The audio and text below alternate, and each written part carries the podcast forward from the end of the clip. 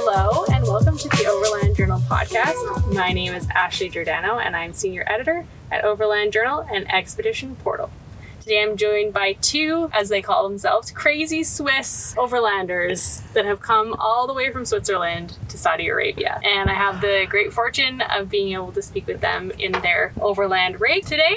And we're going to talk about their journey over the last several years, how they've made their way from Switzerland to the Middle East. So thank you so much for joining me, Marcel and Chiara. Maybe you can just talk about yourselves a little bit and introduce yourselves and tell us how you Um, made it Hello, here. Overland Journal uh, audience. Uh, this is Marcel speaking, and Chiara will introduce herself in a in a short moment. We we call ourselves Overland Vagabond. You know the vagabonds, people without a home that are uh, roaming around around the world. Um, and as a matter of fact, we started uh, with our journey. Um, let me think, five five six years ago. 2018. 2018 that's the moment we sailed uh, off from from switzerland Yeah. i mean i don't want to talk too much because Chiara also should say something right yes.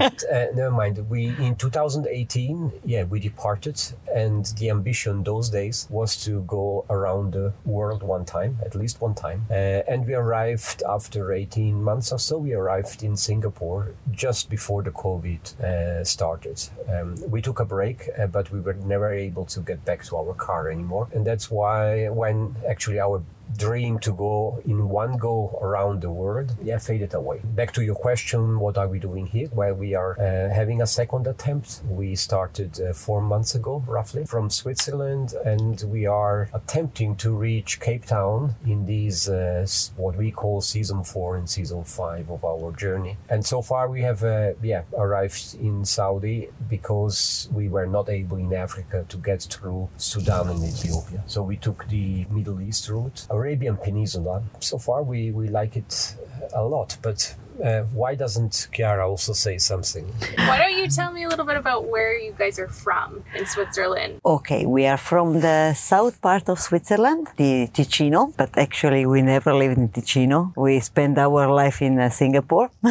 so uh, Marcel was working in Singapore. I, uh, I was a housewife taking care of my our daughter, and uh, after uh, 20, 20 years, we decided that it was uh, it was enough. Time to to change uh, the lifestyle. So our daughter went uh, to university in UK, and uh, we decided to do something uh, something crazy.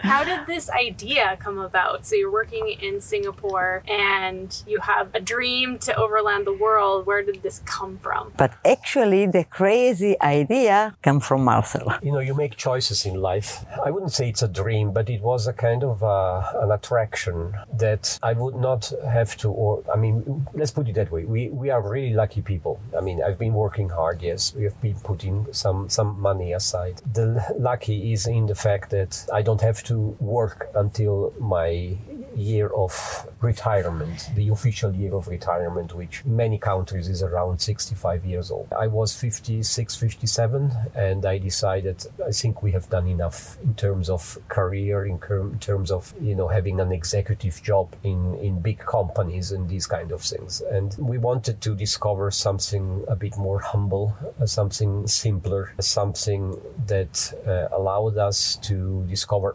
ourselves and ourselves discover discover the the world. I mean, we have been traveling in so many places, but we actually did never understand and never grasp the content of what we what we had visited and and the people we had met. It Why was about you think that was? So you were traveling before we, this, but you just didn't. Was it a not enough time, or you didn't have a vehicle or something to get to where you wanted to go, or the vehicle is the mean to perform your dream if you want. In my function in my career in my job in my profession uh, i was traveling essentially uh, almost every other other week. One week at home the other week i was traveling. And if you travel for business you know it's it's not not just the way you can really learn learn a country or, or get to learn uh, people in, in a specific place. And and the attraction was there. I mean we wanted to if I can speak on Yeah. behalf of both, we wanted to have a third life, if you want. I mean, there is the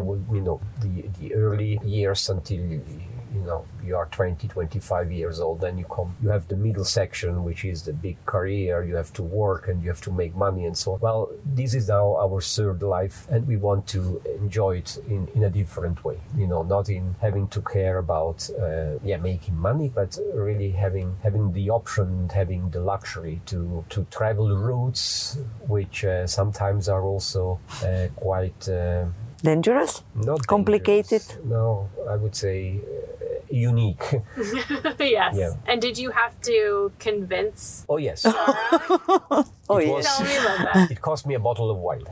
That's not bad. A very expensive one. I no, um, I think this was about six years ago, Yeah. seven, seven, maybe seven years ago. I thought, okay, now uh, obviously I get, I have to get the partner, my partner, on my side, right? So we went for a dinner, and uh, when the bottle was empty, I obviously introduced the intention. Chiara was. Uh, you know, immediately uh, agreeing with uh, with such a plan. The day after, I started already do, you know, doing the own plans, and one of the you know, you know things we had to obviously decide was to get uh, a vehicle and Oh, yes. deciding uh, how the vehicle has to be is actually quite an interesting process Yeah, a lot goes into it. That is for sure. Did you see this coming? Oh, when yeah. he sat down, were you like, oh, Yeah, something like that. I, I, Something's yeah, going on. Yeah, something is going on, and I was, uh, yeah, maybe I was like a, a boat or a car. That was the question. ah, I didn't know which one, but I know something was uh, was coming. when the bottle of wine came out, you, Not really the bottle of wine, but uh, I was thinking uh, something is happened here.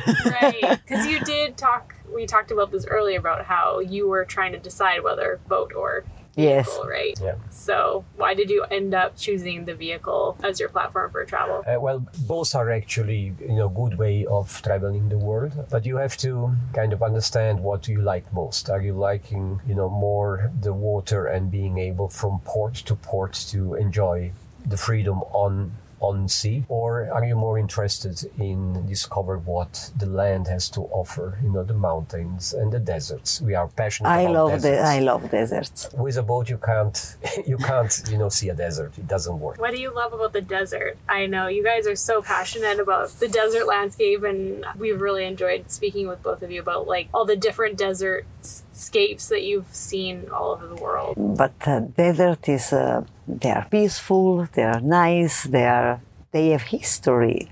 They I don't know they are they what we say they are fascinating or what is the word I, I don't know in English. Yeah. and uh, we love we love the, the desert. It's it's nice. I can uh, we can spend many days inside the desert, and uh, it's never enough. It's uh, it's amazing.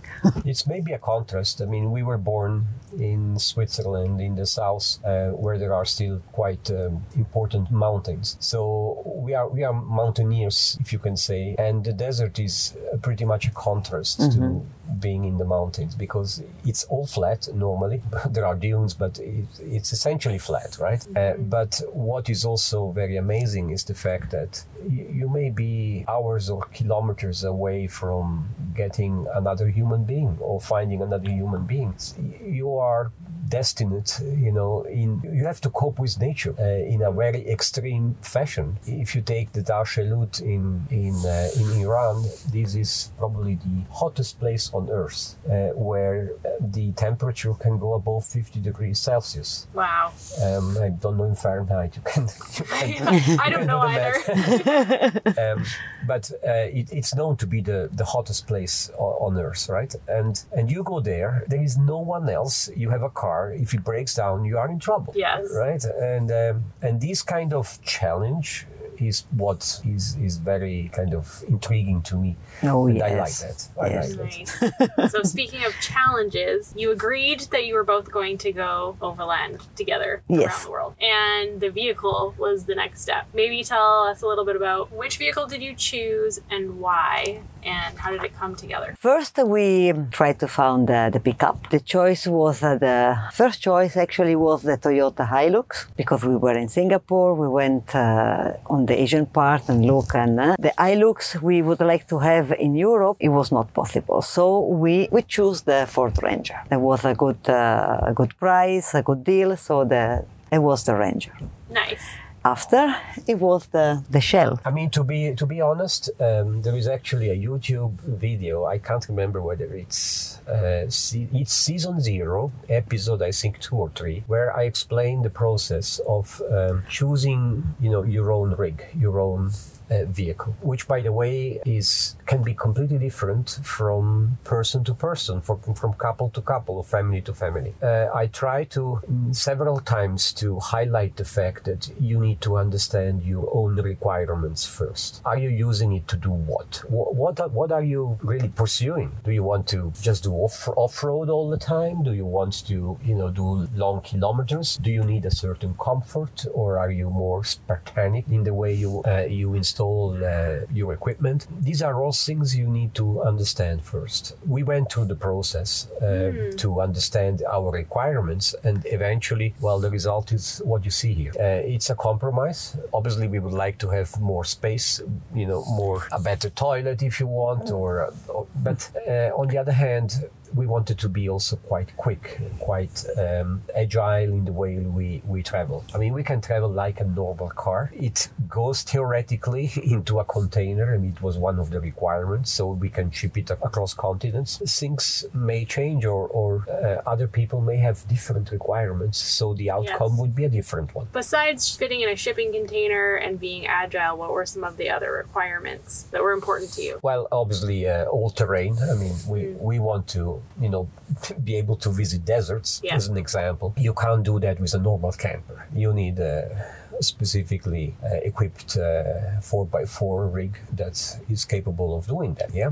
There are other requirements like uh, it has to be reliable. We had, as Chiara explained, we had to opt to get these Ford Ranger, which is, by the way, not an American, but it's a it's it's a European uh, or Australian, better say, type of ve- vehicle. But we have traveled in several countries where these brand and these model and make doesn't exist at all. You know, you travel through Iran, through I don't know, Turkmenistan, Uzbekistan. Uh, these are kilometers and kilometers you drive. And if something happens, you are in trouble because there is no workshop who is going to uh, repair anything because this car does not exist in those countries. Um, so that was a compromise. I would have liked to have a Hilux. Did you buy the Ford in Singapore? Or did you buy it in Switzerland? How did you? Well, the entire planning lasted about four years. Uh, planning and build. Uh, sh- sorry, I have to be precise. Planning and build lasted about four years. Two years was the planning itself, and two years the build. Now, the platform had to be bought after two years, uh, and by that time, we were about to ship everything from Singapore back to, to Europe. So we bought the Ford Ranger in Germany because it was just easier to, to get it there Right. uh, and we imported it into Switzerland. We drove it straight to uh, Vienna, close to Austria. Austria, where the cell, which is you know the camper side of the car, uh, was started to be to be molded, and that was the year number three where the cell got got molded, attached to the to the frame, and so on. And the fourth year, that's when I took over, and I did I did the entire The- uh, the- interior and also also the change to to the vehicle um, you know new suspension new shocks new bumpers uh, the winch and the usual stuff Right. Which suspension did you go with? I originally Shock. I didn't use the stock ones because they were not rough or tough enough. Uh, so we bought the Old Man Emu. Uh, that's an Australian product. Uh, unfortunately, after 40,000 kilometers, uh, the shocks were completely dead. Uh, now I have the second uh, version of you know the, the heavy duty shocks. Which are uh, Konis, and hopefully they will last until until South Africa. Let's see. put on a snorkel. Oh yes, yes, snorkel. You said front and rear bumper. Uh, yeah, the front bumper uh, because uh, we had to host a winch. Right. Uh, so you need another bumper, and the rear bumper is. I mean, they're all custom made, uh, and the rear bumper is actually a air an air tank because it when when I let the compressor run, it actually fills my rear bumper with air, which Oh, uh, you know, cool. yeah, it's a, something yeah a bit particular to to this build. Nice. So you had the vehicle and the cell or the camper, and the camper was came empty. Is that correct? Yes. And then you built it out. Yes. And you took a lot of inspiration from boat building and how boats are built for the interior. I, absolutely. I mean, being close to North Italy and the Como Lake, uh, you know, this is an area where there is lots of craftsman, craftsmanship about uh, boat building. There is there is a lot of uh, people that know how to build the interiors of those of Boat. those boats, and we copied or took over some of these techniques and technologies in making the interior of our cell. Uh, you can see lots of uh, wood. Um, it's teak wood, and you can see usual stuff that you normally would see on a on a sailboat. Definitely, yeah. How did you decide where to put everything? I guess did you did you come in and say I would Oh. like the sink here or the kitchen here? No, that or was Marcel. No, no. Here is Marcel. Did you see other vehicles that inspired you, or did you kind of sit in the camper as an empty shell and visualize? Or No, I mean, we, I discussed it also with the guy in Austria that built the the shell because we had obviously to prepare things a little bit for what was to come. But there are a few rules that you have to follow. So everything which uh, has a weight, uh, which is heavy, you try to keep it between the two axes. Uh, axles. yeah, Yeah. yeah. Okay. So you don't put any big weights to the very end, to the very back. Uh, the kitchen is quite light. That's actually why it went there. The bed was clear. I mean, it's you know the front side where we can uh, sleep very comfortably. I have to say. Yeah. Very good. We sleep very well Yeah, here, right? it's very comfortable the bed. Actually, much comfortable than the one at home. Oh, that's great. Yeah, yes. important. I like how I don't think I've seen a lot of uh, overland campers that have this kind of rounded shape. And with the Ranger, you're quite narrow. It's obviously easy to fit in tight spaces to a certain extent. and the nice things is uh, sleeping uh, with the stars. Yeah, Yeah. you have a window right above your head. Yes, so it's uh, nighttime. It's uh, it's wonderful. Yeah, we have a window up, up our head, but we also can open completely the roof, the entire roof section, uh, which is very good when it's hot. We could not afford an AC uh, simply because of weight reasons. An AC takes a lot of energy, so you have to have big batteries, and it's it's not something that goes in into this kind of build. So you need to have lots of air. So we have uh, ventilators. Yeah, the roof, the open open roof. Yes, and you have a heater Oh yes, as well. Yeah. Which one do you have? The It's a? Truma 6D, if I'm not mistaken. All respect for this kind of. uh, I mean, it's it's incredible. In five minutes, I can turn this into a sauna.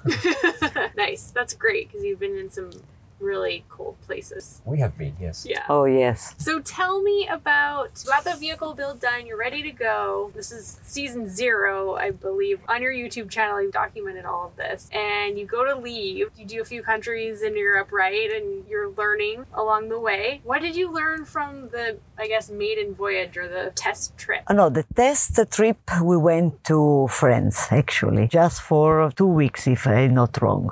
So we just went to the north of France just to check the the, the car if it was uh, good, any problem, just to be to understand how things are working. And uh, yeah, it was uh, it was okay actually. What kinds of things did you learn? Do you remember? That was a while ago. Oh, it's a long time ago. I have to think about it. Yeah. I mean, essentially, we tested that everything works. Yes.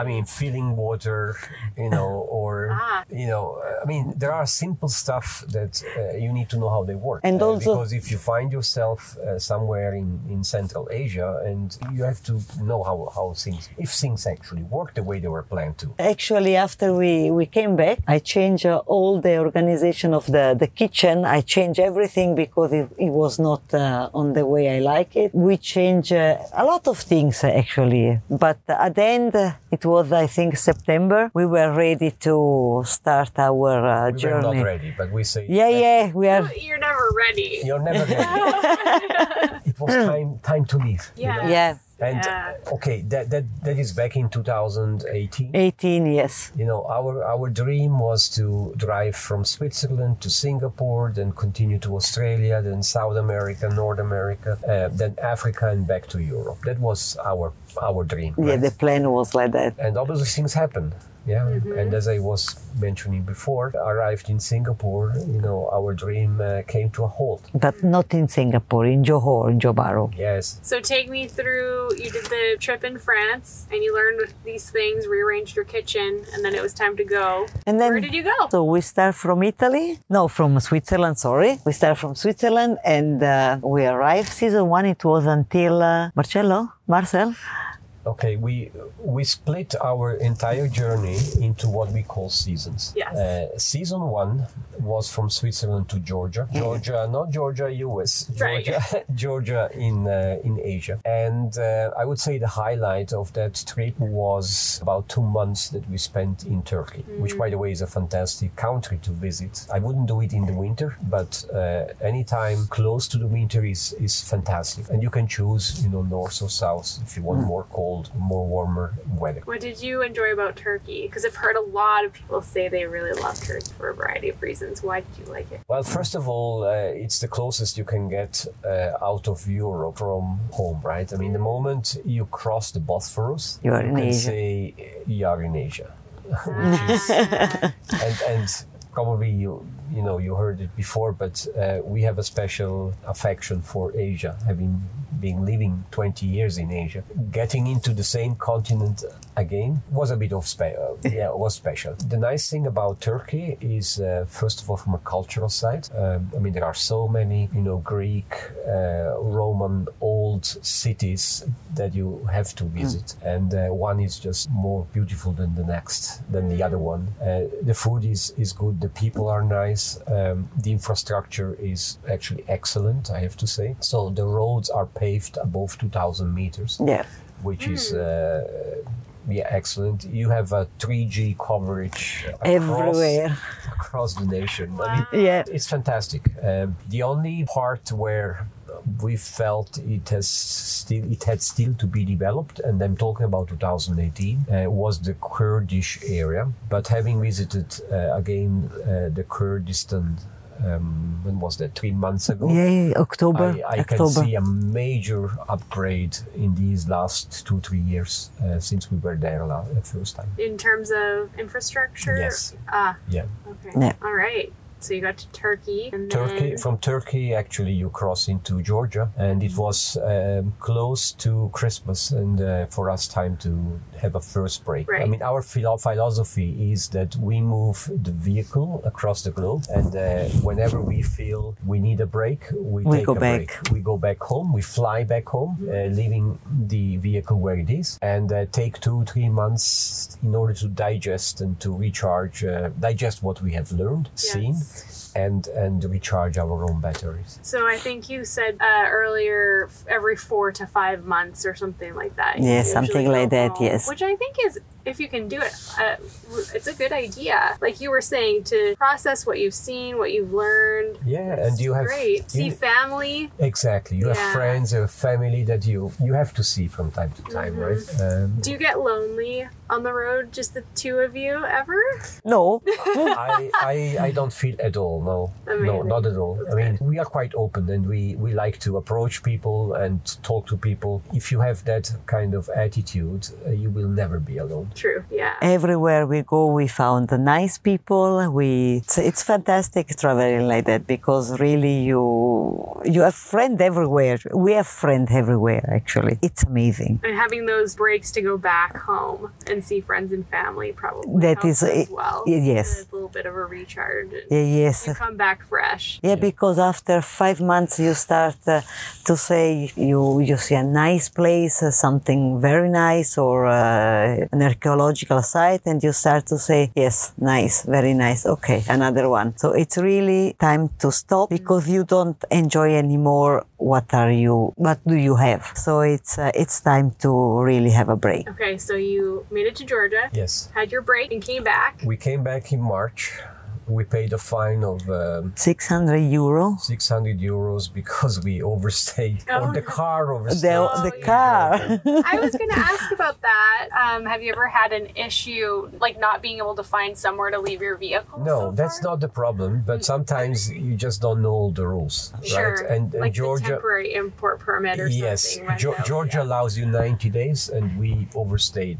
I mean, the vehicle overstayed. Uh. and stayed 120 days or something. like so we have to pay a fine. Well, Yeah. whatever. Okay. Yes. Anyhow, Georgia, Azerbaijan, uh, first highlight was Iran. Uh, I know that some of us uh, are not allowed to travel freely through Iran, but I can say it is an amazing country. Yeah. And the people are, are extremely nice. Uh, so that was one of the highlight of season two. The second highlight, I would say, was the Pamir. The Pamir Highway Highway, yes.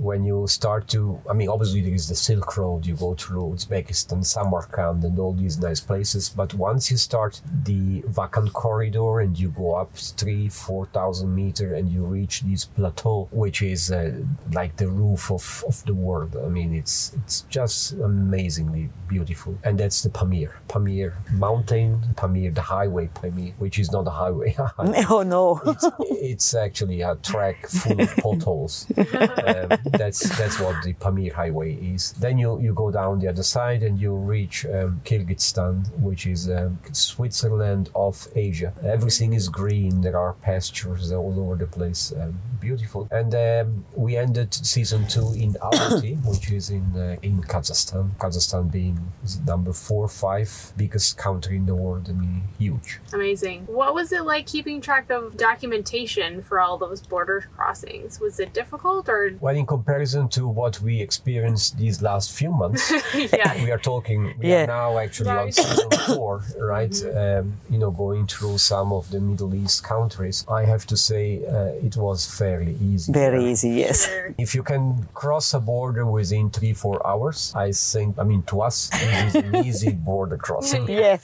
right? I mean, the former um, Soviet Union uh, countries, they are pretty Organized. well organized. I should Gotcha. say, yeah. And did you need to get visas or Yeah. did you need to get visas in countries, embassies beforehand or did Yes. you? Yeah. Yes. Okay. I mean, most of the countries allow you to uh, organize either the visa electronically or on arrival. Mm-hmm. Right. But there are three countries in our first three seasons that where we had to get the visas upfront. Uh, one was Iran. There is no way you can, or at least there was no way before uh, you could get uh, the visa outside of your home country. Okay. Uh, the second one was Russia, and the third one was China. I will come when we talk about season three. yes. The problem is that when you get your visa in your home country, it's normally only lasting or, you know, it, it's expiring normally after six months. So what happened, and that's actually the reason why we also put in the brakes. When we came home from Almaty, we flew home to get the Russia and the China visas. Ah. Yeah. So we could go for another leg, which was in season three. Right. And what about a carnet? Did you have to get a carnet at all? Yes, you need Yeah. carnet for uh, not many countries, uh, but definitely for of those I just mentioned, uh, Iran. That's a must. You guys are so fortunate that you can travel freely, like you were saying, through Iran. Because I know British, American, and Canadian need to hire a guide that goes with them or have restrictions on travel. So Yes, yeah. yes. Unfortunately, hmm Yeah. maybe these will will change one day. Yeah, we'll see. I hope so. Fingers crossed. So you end up In Almaty, Kazakhstan. Right. That was the end of season two. okay. Uh, we started um, three months later. In July. So we started three months later. Uh, from Almaty, we drove north. We went into Siberia, into the Altai area. We didn't spend a lot of time, frankly, in in uh, Siberia. It was because very we hot. wanted to spend as much as we could. We got one month's visa in Mongolia, and Ah. we really Yeah. wanted to have 30 days in Mongolia. And we had an appointment at the Mongolia-China border that we couldn't miss. It was the 10th of September. We had to be there. So eventually, we stayed only only two weeks in Siberia, uh, but it was enough to learn the Altai area. Yeah, very beautiful. Yes, area in the wonderful. Yeah. And then one month in in Mongolia, which was that's, Fantastic. That's the paradise of every overlander. Why Uh, is that? First of all, uh, there are no roads; there are only directions. Okay, so when you go from one place to the other, you just head one place, head towards that place. There is no no road to follow. You just follow a track, the track that goes closest in the direction you want to go. And the best thing was the washboard, Marcel. No, that's, that's not the best. The best thing, the best thing is that when it, you know, it's five, six, seven o'clock, and you think, oh, maybe we should find a camp. Wherever you are, you just stop, and that's where you put Wow. you put your camp. Wow. It's it's one huge campground. that's, Mongolia. Yeah. And and okay, apart apart from that, I mean the the landscape. Uh, They're beautiful, fantastic. fantastic. We, we started um, to visit one part of Mongolia which is not known at all, which is the Altai side. And what we experienced in that one week was sensational. The second, I would say, highlight in Mongolia was the Gobi. The Gobi Area. Desert, yes. We crossed the Gobi, you know, in each direction. Like, we were a bit crazy because we were alone. Um, you know, Mongolia is quite tough on the vehicle. Of three cars that go to Mongolia, one breaks down completely. The second one has some major failures that need repair, and the third one, yeah, gets through unscathed. We had absolutely no problem. No We problem. Really lucky. Nice. Yeah. That's awesome. Then came uh, the crossing of China from north to south. Yes, von uh, Herrenot. So you met up with a few other travelers. Yes, Yes. you can't you can't do that on your own. You need Correct. a guide. We we were um, actually I and another lady from Germany. We organized a group of uh, four cars, and the four of us uh, hired a guide. And uh, with the guide, 40 days we crossed uh, the entire China. That was tiring because I mean, Yeah. you do a lot of kilometers. China is not small Yeah. Right. and uh, and frankly, you know, forty days are. I mean, you every day you have to travel about two three hundred Two- yeah. kilometers. Wow. What was it like having a guide there? How did that work logistically? We we were extremely lucky. I mean, we were on our own normally for one or even two days, and after two days we met the guide and we go and have dinner together, and we are let alone again for another two days. Really, very easy.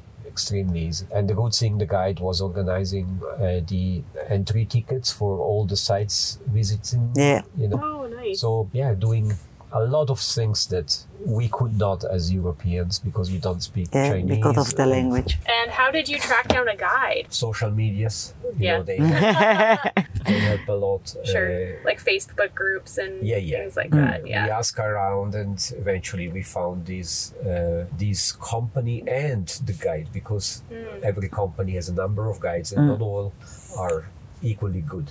I see. The one we found was really, really really good and nice. Yeah, those Facebook groups can be really helpful. Overland Middle East Facebook group, that is how I found you guys. That's how we mm. met. and that's how I found out a lot of information about this area before we decided to come to Saudi. So it's really helpful. And it- absolutely. it's awesome too because you get to connect with other people. Well, it's not like the Pan Panamericana. Americana, mm-hmm. where sooner or later you bump into another overlander because it's it's just one way, right? In Asia or even here in the Middle East, you don't see other overlanders. You are essentially on your own, unless you know you know someone that is traveling in the area and you can make an appointment. and You can meet them, Yes. Yeah. you know. But it's very tough to meet uh, other overlanders. Yes. Yeah, it's a whole different ball game over here. I'm Or- realizing. yeah, or at least the way we travel, because you know we are now in mid of January in Saudi Arabia. Um, it's probably not how should I say the best season to do Saudi Arabia. Definitely not the summer, but and the country is so big. It is. It's huge. So there, just to complete, we did China. Um, after China, we went into Laos. for the first part because you know Laos and Thailand are two countries which are very long from from top to down. We went first the first time to Thailand uh, just to visit uh, places we know pretty well like Chiang Mai, Chiang Rai, and um, just to tick them off uh, with our own car instead of having a rented car. Um, so then we went back into Into Laos. into Laos. Uh, we met some friends there, which uh, were coming uh, also out of China. Then we traveled south. Uh, we crossed into Cambodia. We went back to Thailand. From Thailand, we went into Malaysia, and uh, our trip was coming to an end because I mean, this season was coming to Yeah. an end, and we actually we were quite fast because that's an area of Asia we know we know very. very well. Right. And the countries are getting smaller. Uh, yes. comparison well, in to comparison Central to Asia. China, Yeah. absolutely.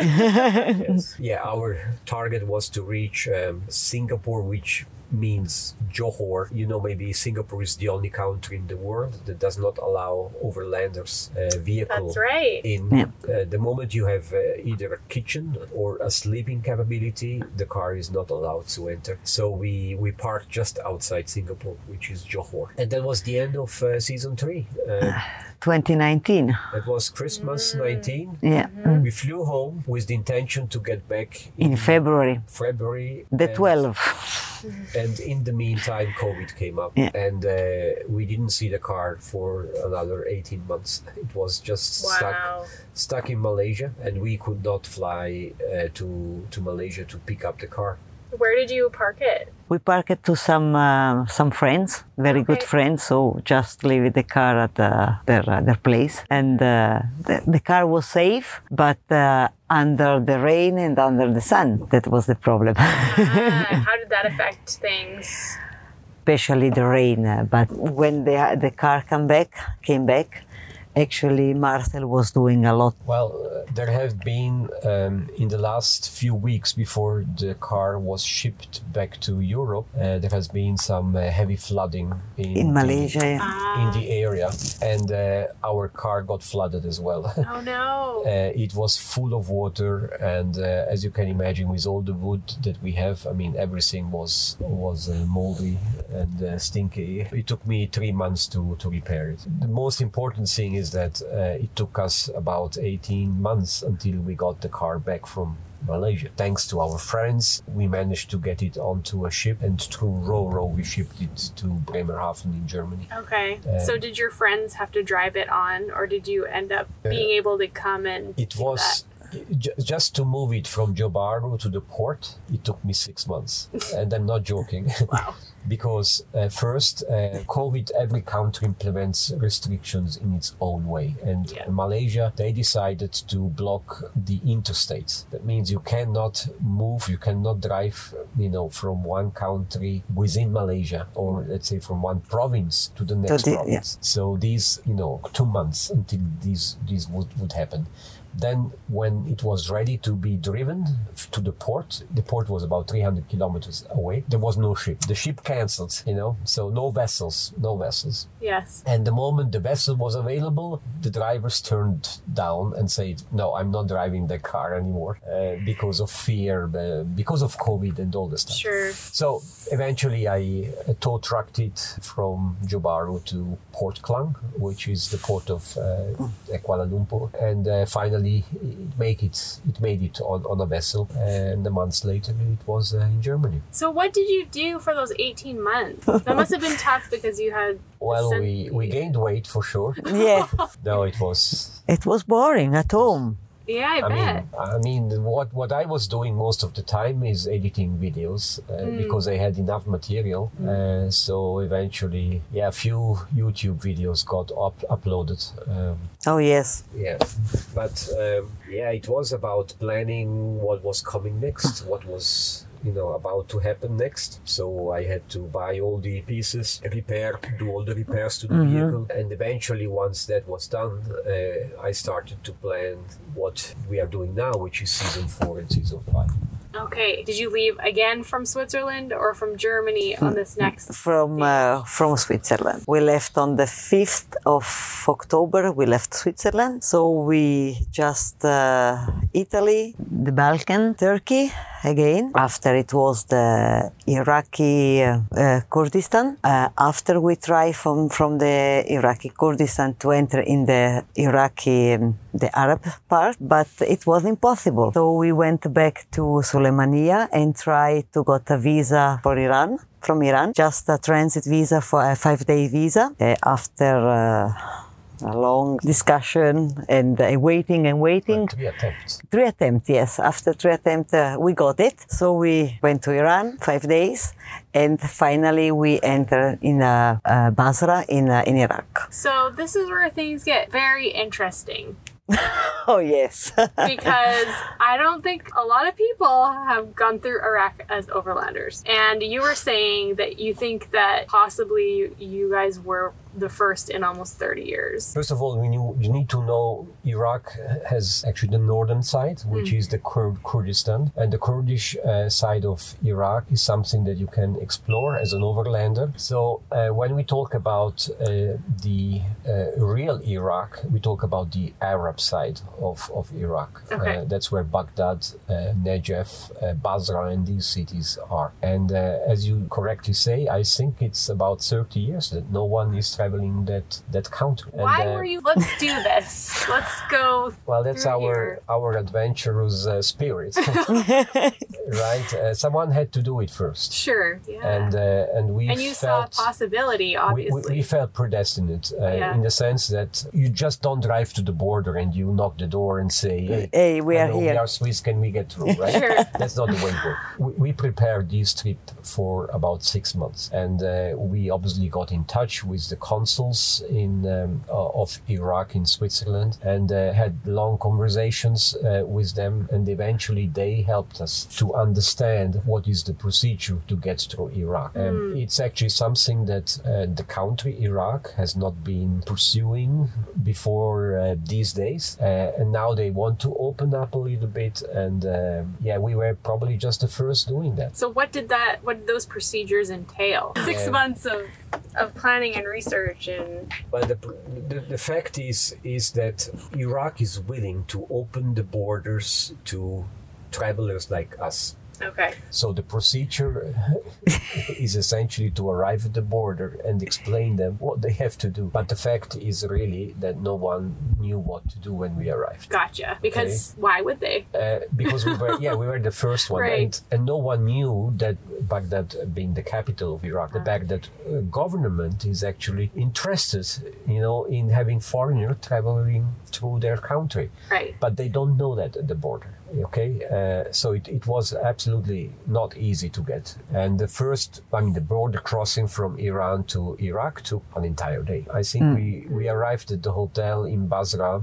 Uh, it was about 11 o'clock. 11 o'clock at the night, in yes. the night and, and we started very early in the morning so it took us i don't know 15 hours Uh, 16, 17 hours, yes. Yeah. and then comes uh, the crossing of iraq which is um, we have overlanded in over 50 countries this is really really another dimension in terms of mm. challenge in terms of mm-hmm. difficulty of traveling What did you have to overcome traveling throughout the country? Well, it's it's ambivalent. On on one side, you have extremely nice people. When you go to the villages, I mean, you can explain. Chiara, Yes, that the people are very kind and very warm. They open their house, they give you food, they, they give you everything. You are like king and, and a queen. Really, it's something amazing. They're wonderful. So the people, the, the villagers, and so on, are extremely nice to be with. Uh, but to move around, you have to go through main roads that are filled by checkpoints. And checkpoints, uh, we saw some checkpoints here. Uh, those in here in Saudi, those in Iraq are of a complete different nature. You get stopped in any case every time. And if you are lucky, in 10 15 minutes, you can go on. If you're not lucky, you wait two, three hours until they let you go. Wow. And Okay. how far apart are the checkpoints usually? It can happen that you drive another kilometers and you get to the next checkpoint, which does not talk to the previous checkpoint. So you start the entire procedure again. Wow. The difficulty for us is that you actually don't know what are they, they are checking. I mean, they I was going to ask you, what are they checking when you're there No, for they, 15 they take they take the passports. They make pictures of all our passports. Um, there are a few other papers that we have with us, and then starts you know the entire process of talking to the superior, talking to the superior of the superior, talking to the general, talking to I don't know to whom they talk, uh, and eventually you know they say yeah you can go. It, it's it's very it's very tedious. Uh, Sure. Who's manning the checkpoints? Is it military? Is it who are the what group? I guess make up the yes, these, checkpoints. these are military Yeah. military checkpoints. Yeah. Okay. And what are they? You don't know what they're. What are they looking for? Are they there to protect whoever's going along the highway from? I mean, they always say it's for your safety. That you know they check you.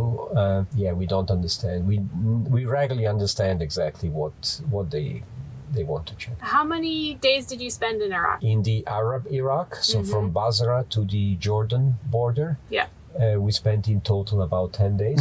Okay. I think that's that's enough. Yeah, I was gonna say, did it feel worth it for all of the checkpoints and the paperwork and the time to be able to experience those beautiful sides and chat with the It, it's people? an adventure challenge that we wanted to undertake, Yes. and we we are extremely happy that we did. it. Yes. And we opened the route, to be very frank, because it's the only way you can drive today a car Mm. from Europe to Middle East without having to ship it. Amazing. I mean, Syria would be another way, but it's closed. You don't drive to Syria these days. Uh, Iran, there is a ferry from Iran to, to the Emirates. Since COVID, this ferry is not working, uh, or at least it's only working in part. You can ship the car, but you can't go.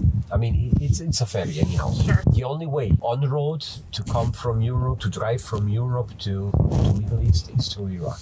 And I thought it was really interesting that we were chatting earlier. You were saying that a couple of other groups have actually now come through Iraq into Kuwait or, Yeah, you mentioned these uh, Overland Middle East group. yes, the Facebook group. That's where I posted uh, just a short article about our experience to drive through Iraq. I don't know how many people have asked me questions. How did you do it? And- Yeah.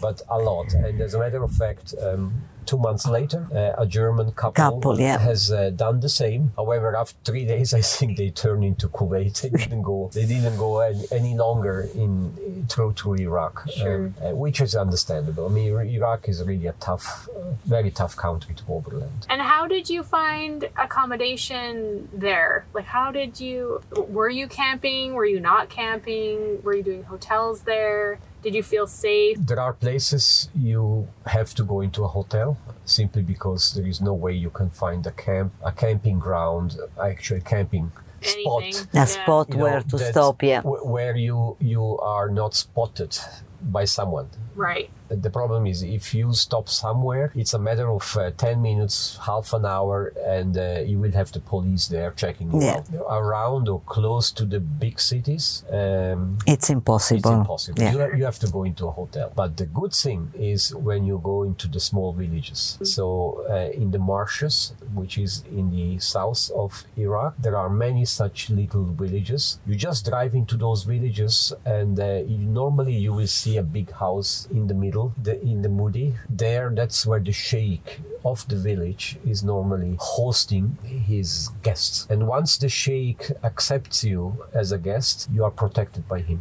There is no police no officer, no military whatever that can harm you. Uh, he takes responsibility, and uh, and there you can camp. You can camp in his village, you know, and he he tells you what to do. He gives you access to his house. You can do everything. That's fascinating. My other question was about preconceived ideas about a place. So, Iraq is somewhere I think that globally we have preconceived ideas about what that country is like. Did you have any of those when you went in? And how did the trip through the country change them? you can't avoid it to have preconceived opinions about a country simply mm-hmm. because our opinions are influenced by the medias and the way how things are presented to us. Luckily, and it's just one way, but luckily there are social media platforms that allow you to gain experience from people who have traveled before you. That works as an example for Iran. I mean, mm-hmm. everyone, you know, in the Western hemisphere mm-hmm. thinks Iran is uh, probably the one of the worst places to go. I'm so sorry, but it's No. apart from being fantastic from a landscape perspective, people are, are genuinely nice.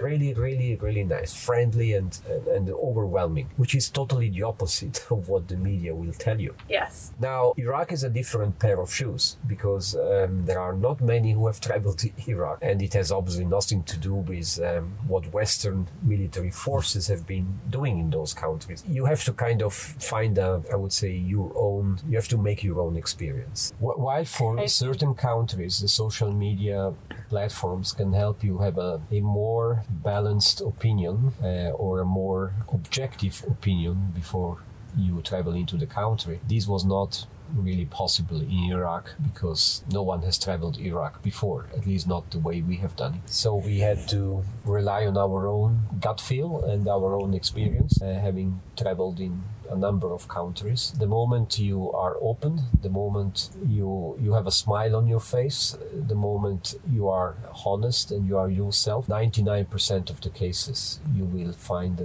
you will- you will have a very positive feedback from from the people. Right. And this happens everywhere. Yes. I always I think there's a quote about you don't judge the people of a country based on their government or Yes. right. Absolutely. So okay, so you got through Iraq, trailblazing. Then what? what Um, was next? Then the intention was to obviously go into Jordan because that's the best way of exiting Iraq, entering Jordan. Uh, we did that. We went into Egypt, which was a nightmare. No, no. No, it was nice. No, no, not not Egypt. Sorry, the border crossing was Ah, okay. Challenging. Absolutely challenging. I Twen- mean, that's 24 hours. That's where we spent 24 hours on the border. We slept on the border. I mean, we don't have to go into the detail, but that's the kind of border crossing that, an o- as an overlander, you really don't want to have to no, do any of. Truth. but we managed. Egypt is actually a very beautiful. Yeah, it's a very to- nice country. uh, to to travel. Um, a part of you know this usual checkpoints and Yeah, but it was quite fast, the checkpoint, and uh, but you get escorted. Uh, one Yeah, police car once in we- front, yeah, yeah, one police car in the back. There are areas you are not allowed to travel on your own. Our plan was from Egypt to drive to Sudan, Ethiopia, and then go straight towards not straight but gently towards uh, south africa we knew ethiopia was a challenge by the time we departed from switzerland but sudan uh, was actually something that uh, we had not expected before. There has been a coup, a military coup in, in Sudan, and Ethiopia is essentially a civil war going on with the borders all closed. So, our um, intention to drive down the African continent, down towards south along the east coast, uh, vanished. We had to make a U turn, uh, which uh, has not been easy at all. It has taken about one week of uh, organizing our exit from Egypt back into Jordan. We Ah. wanted yeah, we wanted to get from Egypt straight into Saudi Arabia,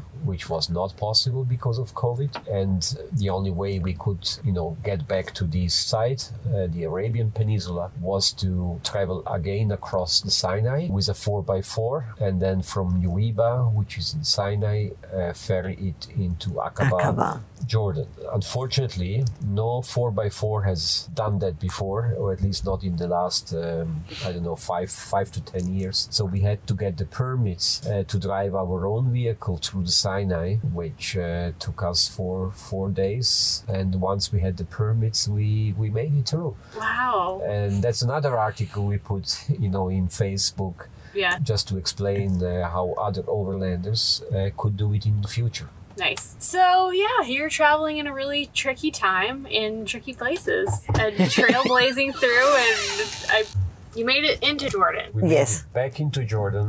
Um, the choice of Jordan was also because it was Christmas. so we uh, spent uh, yeah, we could enjoy a little bit of Christmas. You know, in- Sure. In, in, the Arab countries, um, it's not as easy as you can imagine. Sure. But uh, Jordan has uh, some a Christian community, so it was good. And preparing uh, our crossing into so Saudi. Uh, Saudi was meant to be a short trip in the north. Uh, now has become uh, a highlight of this entire season yes, we will spend uh, probably about two months and uh, i think we, we enjoy every single minute uh, in, in saudi it's fantastic It is incredible, isn't it? It's very That's where we nice. meet. Exactly. Yeah. Here we are. I had, I had seen you guys in the Overland Middle East Facebook group and then followed you, I think, on Instagram at some point, and I had been following your journey through the area and I saw your your post on that Facebook group about Iraq and I was like, what is going on? what are these crazy Swiss people doing? No, no, like it's incredible. Like a testament to patience and tenacity and resourcefulness that you're going through these areas that people haven't gone during a pandemic at the same time. It's it's not easy to travel right now. So I think it's pretty cool. Saudi, right? Saudi This place is special, really special. amazing. It's amazing, Amazing. yes. I wasn't prepared for Saudi, to be frank. Apart Sure. from a few places, you know, I had I had not a real, you know, clear clue of what Saudi was, and I Right. thought, well, it's essentially a big desert, uh, you know, empty and boring. It's you've Eh. been traveling as well, uh, Ashley. Surprise after amazing. surprise. It is one huge national park, It is, yeah. right? And and it doesn't finish to surprise you. Yes, it was like Overlander Paradise. Like almost every single time, like you were saying about Mongolia, you could Yeah, just pull over somewhere incredibly beautiful to camp, and there's no one really there. Most Yep. of these places are empty or not very many people around. So it's really special here. I feel like there's so much to see, so much history. People are incredibly welcoming and friendly. I've never experienced that enthusiasm before. And a diversity of terrain. Like we just went through this wadi together a couple of days ago that was like an oasis in the middle and there's water running through it and it's green and beautiful and these big orange cliffs and then you know the next day you're in the dunes or you're in a volcanic area like it, it's overwhelming i think Yeah. yeah Yeah, that's what I said. Um, I think to you two days ago, right? I'm afraid actually to move off into or go into another country because I I kind of fear that I won't experience this anymore. Yeah. You know, so I'm, I'm a bit afraid actually to leave to leave Saudi, but I mean, uh, obviously we will do it and. And oman is supposed to be Oman. incredible Yeah, so- Oman is our next country, and we will probably finish in the Emirates in Dubai and close our season four.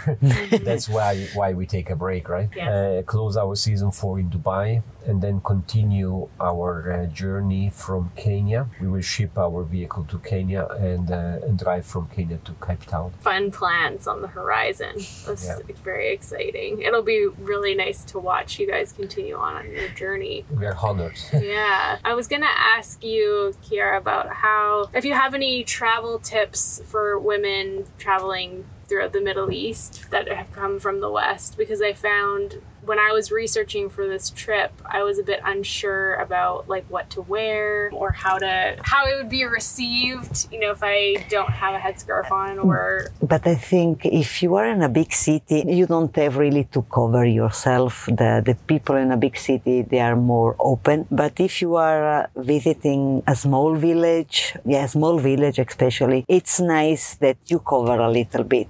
You don't really need to wear a abaya. But just you know, just cover your uh, under your knee.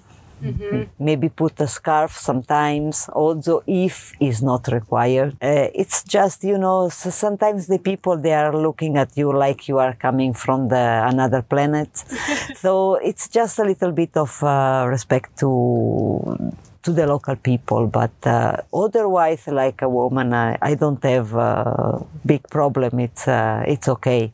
Yes. I think. Saudi is opening up itself incredibly. sure. I mean, for Yeah.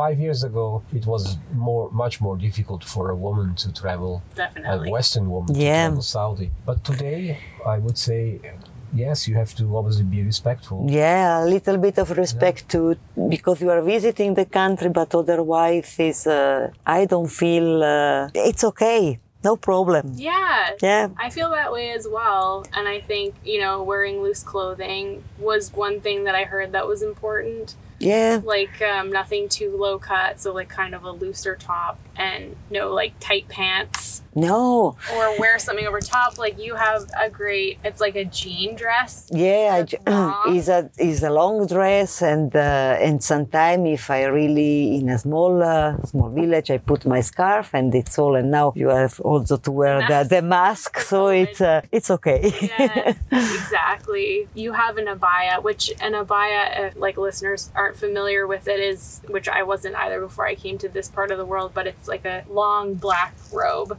And you can pick them up. I think I got mine in Saudi. I don't know. I also I also pick it up here in uh, ev- everywhere you go in a small uh, market, in a mall, you can found uh, you can find it easily. It's not a problem. Actually, I come with my things from Europe, and it was uh, a little bit of color.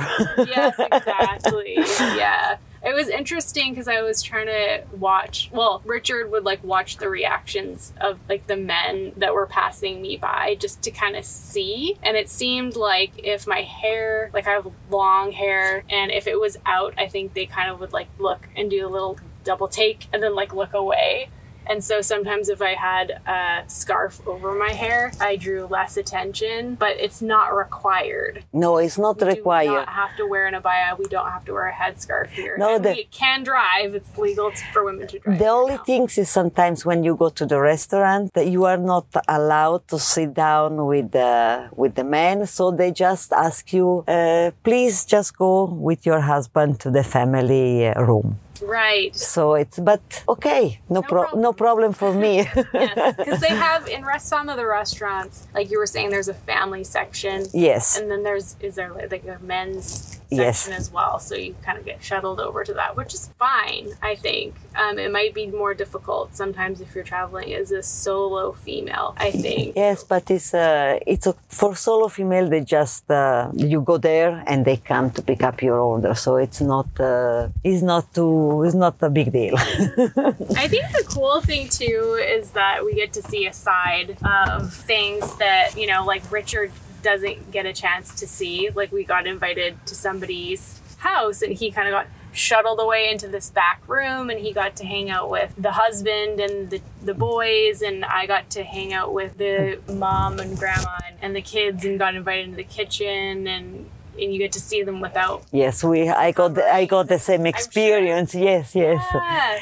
And what was that like for you? it was nice because you know uh, I was really curious to see actually the local uh, local uh, women here Yes. because they are covered, so it's uh, and uh, they are nice ladies. They are really pretty ladies. Yeah, beautiful. Yes. And I think I would say like 95, maybe even 98% of the local women here seem like they're full. Yeah, yes. Full covering, so you don't you really see eyes, and that's that's it. So I just nice. saw maybe two, three ladies without with the open. Um, uh, what without was the it? face Yes. covering. Yeah, it's a special experience for sure. There was a lot of Google Translate happening when I was over at in their kitchen. I was like, what? No, I don't speak Arabic. Sorry. she she was talking a little bit of English. Yeah, that helps. Oh, it's uh, But No. Normally, women are uh, more educated in terms of English language. Hmm.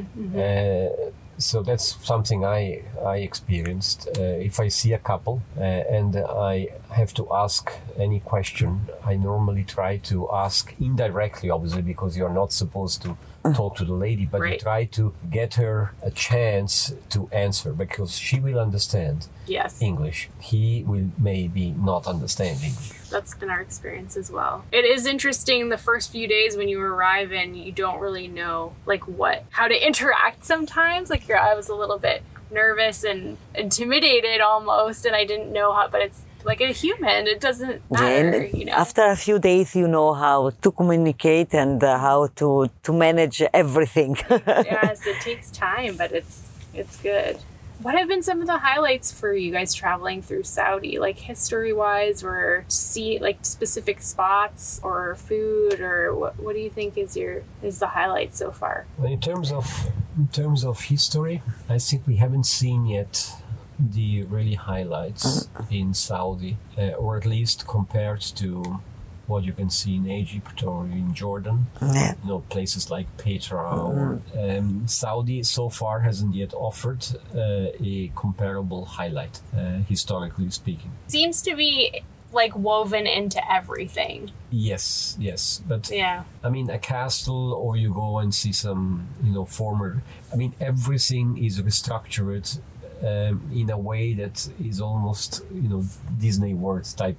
It's too nice, you know. I miss a little bit this, you know, let it be how it was, or let it show how it was before. Ah. They just do a bit, a bit too much. But I, again, the North is not supposed to offer a lot of history. okay. It will be actually more the south Sure. and I have a few places, a few spots that obviously we're going to to visit. Nice. Starting with Jeddah, uh, yeah, Jeddah. Mm-hmm. Jeddah has has a few very very nice uh, historical sites to to visit. Food is sorry not a highlight.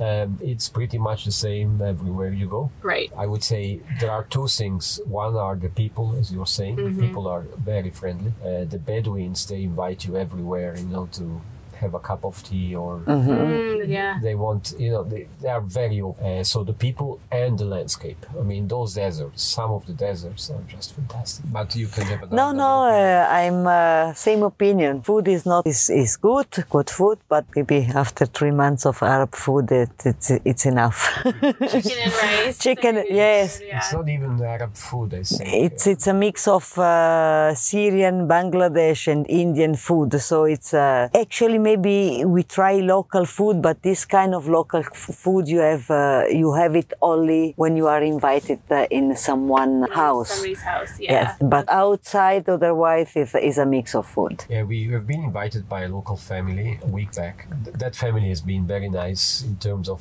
offering us all sorts of really Arab dishes. But you can't buy them. You have. Right. to, you know, you have to be invited. You can't go to a restaurant and enjoy the same culinary experience. Mm-hmm. Yeah, we had really good Syrian food in Riyadh, and that was the gentleman that invited us over. That was Syrian food. Yeah. It's not Yeah. quite the same, Yeah. but um, it was delicious nonetheless. Lots of different influences from this side of the world here too. So, take me through a typical day in your life. And I think that that is a hard question to ask because every day is so different. But do you have certain rituals or things that you do that are the same every day? Wake up, breakfast, Coffee. uh, coffee. First things is the coffee. The first things morning time is coffee. Af- What kind of coffee do you make? Oh yes, that is the typical Italian coffee with uh, the mocha. She makes a killer cup of coffee. so we do the coffee, and after we after breakfast, we try to be ready in around uh, 20, 30 minutes. And we start our journey. Or we already have decided what to do the, the night before, or we just uh, go inside the car and we drive. Marcel, go ahead.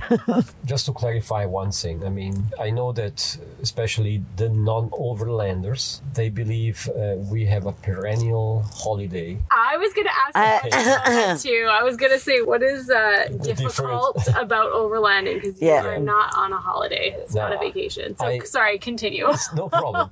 So I try to explain that this is absolutely not a holiday. The holiday is when we take a break and we go home. yes. That's our holiday. When we are overlanding, I mean, I feel this is a full-time job. It is. For sure. Okay, apart from the six months it took me to plan this trip, Switzerland to South Africa, I had to find probably 250 or 300 sites. Uh, apart the fact that uh, it took me about six months to plan this trip from Switzerland to South Africa, and I have pinpointed about 300 places that we wanted to visit. Okay, and obviously you have to choose which is the place or the places you you want to put on your list, and you have to do a lot of reading, a lot of research. So this is something you do before that. But once you are on the road, I mean, every day you have some challenges. You know, be it mm.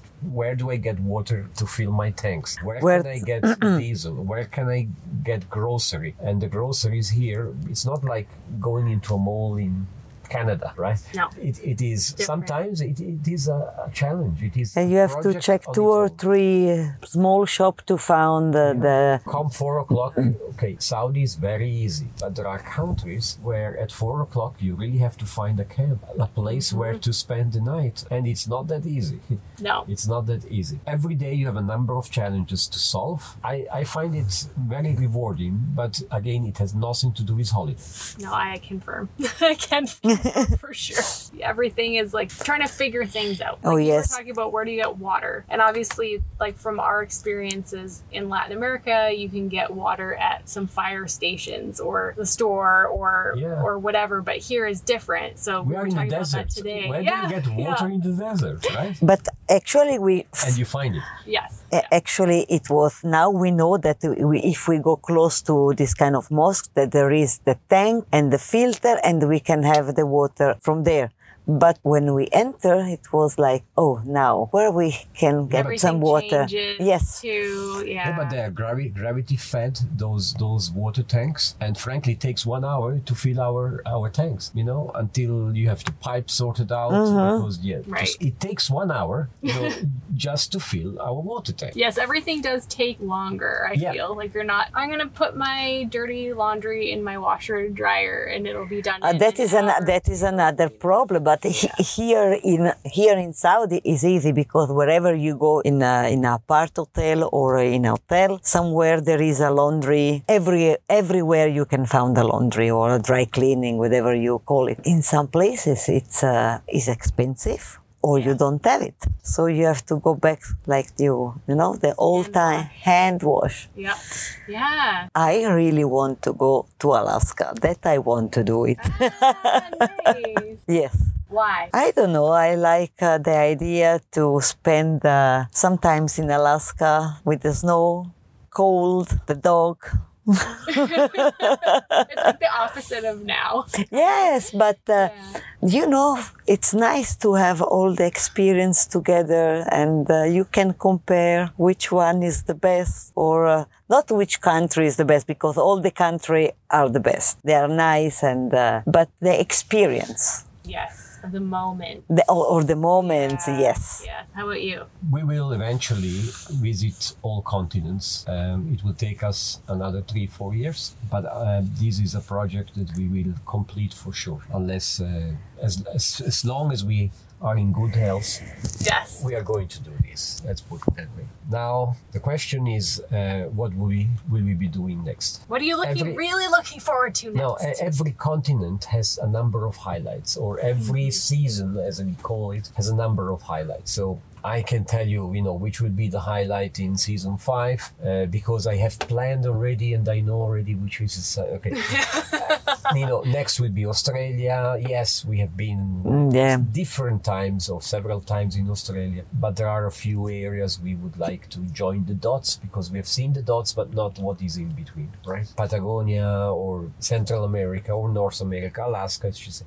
There are many beautiful places, but what I'm trying to figure out now is which are the places we will revisit after Ah, after because we need to have a story after the story, right?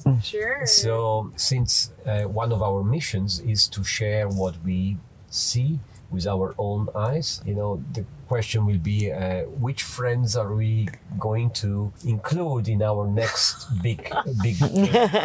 Amazing. I love that. People want to find you on the internet or they want to watch your YouTube videos of the Pamir Highway or of the vehicle build or through the Balkans. Where can they find you? we are called Overland Vagabond.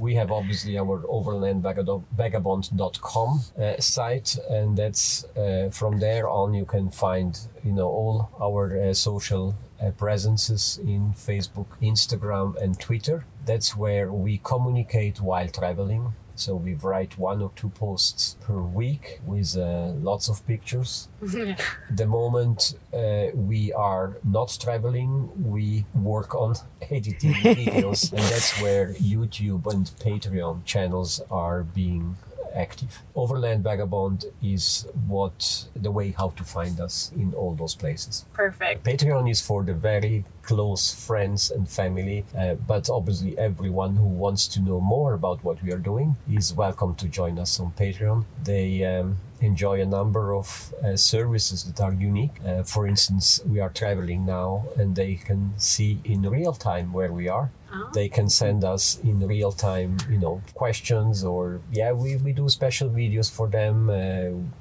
I try to post every two months a specific um, message about what is going to happen next. So they have an advantage over all the others because they know exactly what What we are about yeah. to do. I mean, I don't know how long it will take to publish these podcasts, but um, there are not many people who know that we are targeting to drive to South Africa. Uh, but Insider info. that's insider info, but our Patreon people, they know it. they know it all. They know it all. Yeah. Well, thank you guys so much for taking the time to chat with me and for coming on the Overland Journal podcast. I super appreciate it. And it's been really lovely to talk to you and hear about all your experiences trailblazing through the world.